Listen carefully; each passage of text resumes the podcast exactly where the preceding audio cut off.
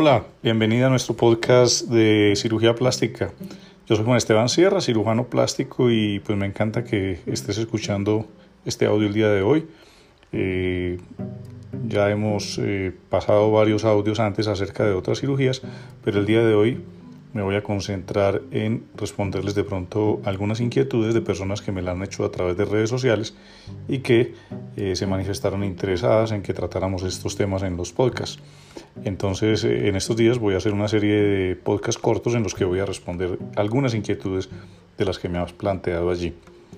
Esta es una muy buena manera de comunicarnos entre ustedes y nosotros, puesto que les vamos a dar información que puede ser de bastante utilidad para muchas pacientes que de pronto tienen inquietudes acerca de temas de cirugía plástica. Y en este caso, el día de hoy vamos a hablarnos, eh, a enfocarnos principalmente sobre el tema de la cicatrización y cómo cuidarla. Son muchas las dudas que a veces aparecen. ¿Por qué una persona cicatriza de una manera y por qué otra cicatriza de otra? Y resulta que son básicamente tres los factores que intervienen en la cicatrización de una persona. Yo siempre les digo a las pacientes que el primer factor es un factor hereditario. hay personas que cicatrizan bien y hay otras personas que cicatrizan mal. Cuando una persona no tiene ninguna cicatriz es imposible saber si ella va a tener eh, una cicatrización inadecuada. Y a veces nos enfocamos de pronto pensando que la raza negra tiene más posibilidades de tener una cicatrización eh, inestética, pero realmente eh, yo he tenido pacientes en las que se, han hecho cirugías estéticas, son de raza negra y han cicatrizado perfectamente bien. Entonces, aunque la mayor incidencia de cicatrices en queloide se presenta en personas de raza negra, pues no es eh, una norma para todos los casos. Ahora, también es muy diferente cuando una cicatriz ha sido causada por un accidente, un raspón, una herida que no se suturó o una herida que se suturó de urgencias por parte de un médico no especialista a una herida que se hace en cirugía, un corte que hacemos nosotros en, quirófano con un bisturí y luego lo suturamos, es muy diferente y la cicatrización va a ser bastante diferente y hace que la evolución también sea muy distinta porque nosotros, pues fuera de que tratamos muy bien los tejidos, acompañamos el proceso de cicatrización hasta el final. Entonces, eh, hemos hablado de los factores genéticos y de cómo se producen las cicatrices. Es bastante eh, diferente y bastante importante tener eso en cuenta.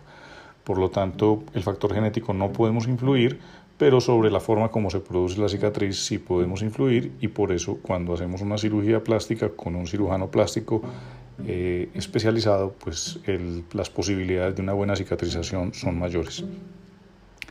Entonces eh, tenemos el primer elemento que les había mencionado, que es el de la eh, causa o la forma como la persona cicatriza. El segundo factor eh, que tenemos que tener muy en cuenta es cómo se produce entonces la cicatriz. Les decía del accidente y les decía del quirófano.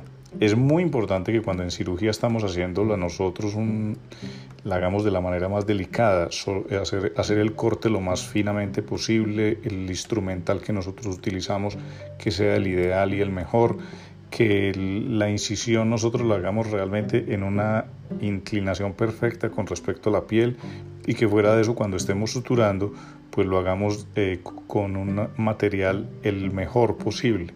Existen muchos tipos de suturas y hay algunas suturas que son para suturar la piel, otras para suturar la grasa, otras para hacer suturas internas en el cuerpo, en el organismo, en cualquier aparato interno de nuestro cuerpo y, es muy distinta la forma, digamos, de cicatrización de acuerdo a la sutura que nosotros utilizamos. Por lo tanto, ese segundo factor que yo les digo es la técnica quirúrgica. Entonces, el primero es el genético, el segundo es la técnica operatoria que eh, depende totalmente del cirujano realmente si el cirujano o la instrumentadora o el ayudante no hacen un buen trato de los tejidos, la cicatrización no va a ser adecuada. Otra cosa en la que me detengo acá, que es muy importante, es diferenciar que hay cicatrices que no son estéticamente agradables, pero no todas las cicatrices son queloides. Entonces tenemos la cicatrización hipertrófica, que también es una cicatrización inestética, que generalmente se da porque se ha utilizado una mala técnica quirúrgica. ¿Cómo se diferencia una cicatriz hipertrófica o inestética solamente de una cicatriz eh, queloide? La cicatriz queloide es una cicatriz que generalmente es gruesa, se levanta por encima de, la piel, comienza a crecer como si fuera prácticamente un gusano sobre la piel, eso se terrible, es muy roja y produce mucha piquiña. Entonces, esas son las características principales del queloide, una cicatriz que a veces puede ir muy bien los primeros dos meses o el primer mes o inclusive tres o cuatro meses va muy bien, pero de un día para otro comienza a picar, a crecer, a engrosarse, eso se debe consultar de inmediato, puesto que existen tratamientos que hechos de forma inmediata pueden ayudar a evitar que se forme un verdadero queloide. Entonces, y si es hipertrófica, también se puede estar formando en ese momento, por lo tanto no se debe esperar sino consultar con un especialista en cirugía plástica para que le inicie la terapia más adecuada. Cuando esas cicatrices ya tienen mucho tiempo, muchos meses o incluso a veces hasta años, realmente los tratamientos con cremas o con productos cosméticos no funcionan. Deben ser tratadas quirúrgicamente, o sea que hay que operar nuevamente, pero en esta ocasión tenemos que hacer el uso de ciertos productos químicos que se aplican en la piel para evitar que se forme la cicatriz hipertrófica o queloidea. Bueno, el tercer factor que es fundamental también para la cicatrización entonces es cómo se cuida la cicatriz, la parte posterior, cuando la cirugía se termina y el paciente se va para su casa. Entonces, ¿qué es lo que es tan importante ahí?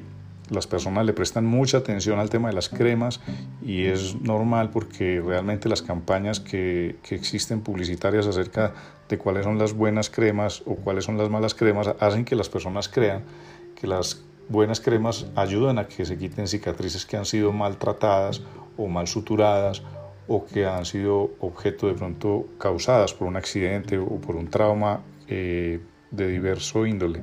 Entonces, muchas veces las cremas no es lo más importante. Primero uno tiene que evaluar cuál es la causa de la cicatriz y si es una, una cicatriz de cirugía, que es donde estamos llegando al foco del asunto y al que se refería la paciente que nos hizo la pregunta a, través de mm, Instagram, pues eh, la cicatriz se cuida de la siguiente manera. Los primeros días debe ser inmovilizada el área donde está la cicatriz. ¿Qué significa esa inmovilización? Eh, quiere decir que no debemos mover el lugar donde la cicatriz está. Hay cicatrices que tienen muy mala evolución, que son las que se encuentran en las articulaciones, en la rodilla, en el codo, en la muñeca o entre los dedos. Cuando hay mucho movimiento, las cicatrices generalmente no evolucionan bien. En las axilas, por ejemplo, tampoco. Entonces, eh, tenemos que identificar dónde estaba ubicada la cicatriz y si está ubicada en una de estas zonas tenemos que inmovilizar la zona para que el movimiento no haga que cicatrice mal. Por eso, en mi caso mío, cuando es una cirugía de senos, una cirugía de abdomen, una cirugía de glúteos, yo les pongo una curación que yo les pido a los pacientes que no se la quiten y no la mojen durante los primeros ocho días, porque esos ocho días la cicatriz y la piel se inflama y cuando se inflaman los bordes tienden a abrirse, por lo tanto la cicatrización no es la mejor si los bordes se separan. Entonces hay que inmovilizar los bordes de la cicatriz y nosotros ponemos una cinta de microporo directamente en la cicatriz desde el momento en que terminamos la cirugía y con esas curaciones que queda la paciente, pues con eso se evita el movimiento y por lo tanto nos va a ayudar a que esa cicatriz a futuro no se vaya a ver ancha o inestética. Cuando lleva ocho días, entonces nosotros evaluamos si ya es el momento de retirar los puntos o no. La mayoría de las suturas que estamos utilizando hoy en día son suturas absorbibles que no necesitan ser retiradas, pero hay de pronto a veces algunos puntos que colocamos separados sobre la piel y esos deben ser retirados en un máximo plazo de 8 a 14 días. Entonces después de 14 días ya la paciente no tiene ningunos puntos, ninguna sutura y ya se considera que la piel tiene una suficiente eh, fortaleza en la unión para que no se separen sus bordes. A partir de ese momento, la recomendación es que la paciente continúe utilizando una crema que nosotros eh, utilizamos en el consultorio que tiene contenido de óxido de zinc principalmente y otros componentes. Hay muchas cremas en el mercado que son de muy buena calidad. Ya cada una de las pacientes que consultan les estaré diciendo en su momento debido cuál es el producto que deben usar. entonces usar una crema que realmente yo les digo esa crema sirve más es para hacer el masaje de la cicatriz más que para que la cicatriz en sí de pronto desaparezca, porque el masaje, yo siempre les digo, el masaje es lo más importante en la cicatriz. Si se hace masaje en la cicatriz diariamente, se va a evitar que se forme un queloide o una cicatriz hipertrófica, que fue lo que les mencioné al inicio. Entonces eso es fundamental. El otro eh, tip que también les doy es que nosotros ponemos microporos sobre la cicatriz y casi todo el primer mes usamos crema y microporo, crema y microporo. Ese microporo, esa cinta, tiene la finalidad de evitar que los bordes también se levanten. Hace una presión en la cicatriz que no es muy grande, pero sí le ayuda bastante. Entonces tenemos crema, masaje y microporo durante un mes. Ese microporo se cambia cada cuatro días, ese ya sí se puede mojar no hay ningún problema. Si de pronto se cae, simplemente se cambia y ya. Bueno, después de que lleva un mes, entonces en ese momento hay algunos pacientes que a las dos semanas yo utilizo un producto que se llama Duoderm que es una banda que produce una liberación de unas sustancias químicas que ayudan a que de pronto si algún puntico se abre, pues esa, esa banda le ayuda a sanar. Y eso lo utilizamos también combinado en ocasiones con crema y microporo. Ya en cada caso yo les diré específicamente qué utilizar. Y eso lo hacemos hasta el mes, mes y medio aproximadamente. Esa bandita se usa permanentemente y se puede mojar tranquilamente. Esa es la gran utilidad de esa bandita que se puede eh, mojar y se pueden bañar con ella tranquilamente y solamente se retira. Entonces cada cuatro días más o menos o cada cinco días se cambia. Hasta el mes, mes y medio.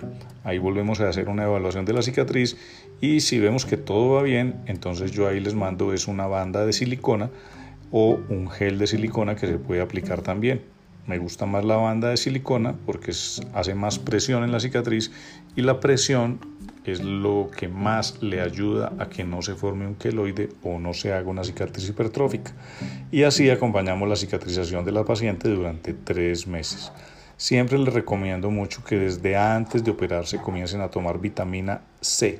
La vitamina C les ayuda muchísimo para la cicatrización, tanto interna como externa, eh, y también que la tomen más o menos hasta pasado un mes después de la cirugía tengan una buena alimentación es muy importante para tener una buena cicatrización. Sigan todas las recomendaciones que se les den. Yo siempre les doy por escrito las recomendaciones cuando se van a operar. Por lo tanto, pues no hay que eh, repetir demasiado las órdenes que se les dan y todas las pacientes les queda clarísimo. Estas son unas recomendaciones generales que yo les quería dar el día de hoy Espero que les hayan sido de utilidad. Eh, espero que también si a una otra amiga que ustedes consideren que les puede servir y le puede ser útil, pues no duden en recomendarles este podcast. Y también les agradecería mucho que si lo están oyendo en Apple, eh, hay un lugar donde dice eh, calificación, le pueden dar estrellitas y pueden también hacer una reseña si les ha parecido interesante el tema y si de pronto tienen alguna sugerencia la pueden hacer allí. También para las personas que de pronto no me conocen, yo soy Juan Esteban Sierra, como les decía, cirujano plástico de la ciudad de Medellín, Colombia. Eh, ya trabajo hace 23 años aquí en la ciudad. Ustedes, si de pronto alguna desea hacer alguna pregunta, desea consultarnos, debajo de este podcast vas a encontrar unos relatos donde hay un link y haciendo clic en ese link pues podrás comunicarte con nosotros para hacer alguna pregunta, resolver alguna inquietud o también para hacer tu consulta de una manera virtual si lo deseas. Eh, era todo lo que tenía para decirles el día de hoy. Espero que haya sido de todo su interés y les sea de bastante utilidad. Hasta pronto.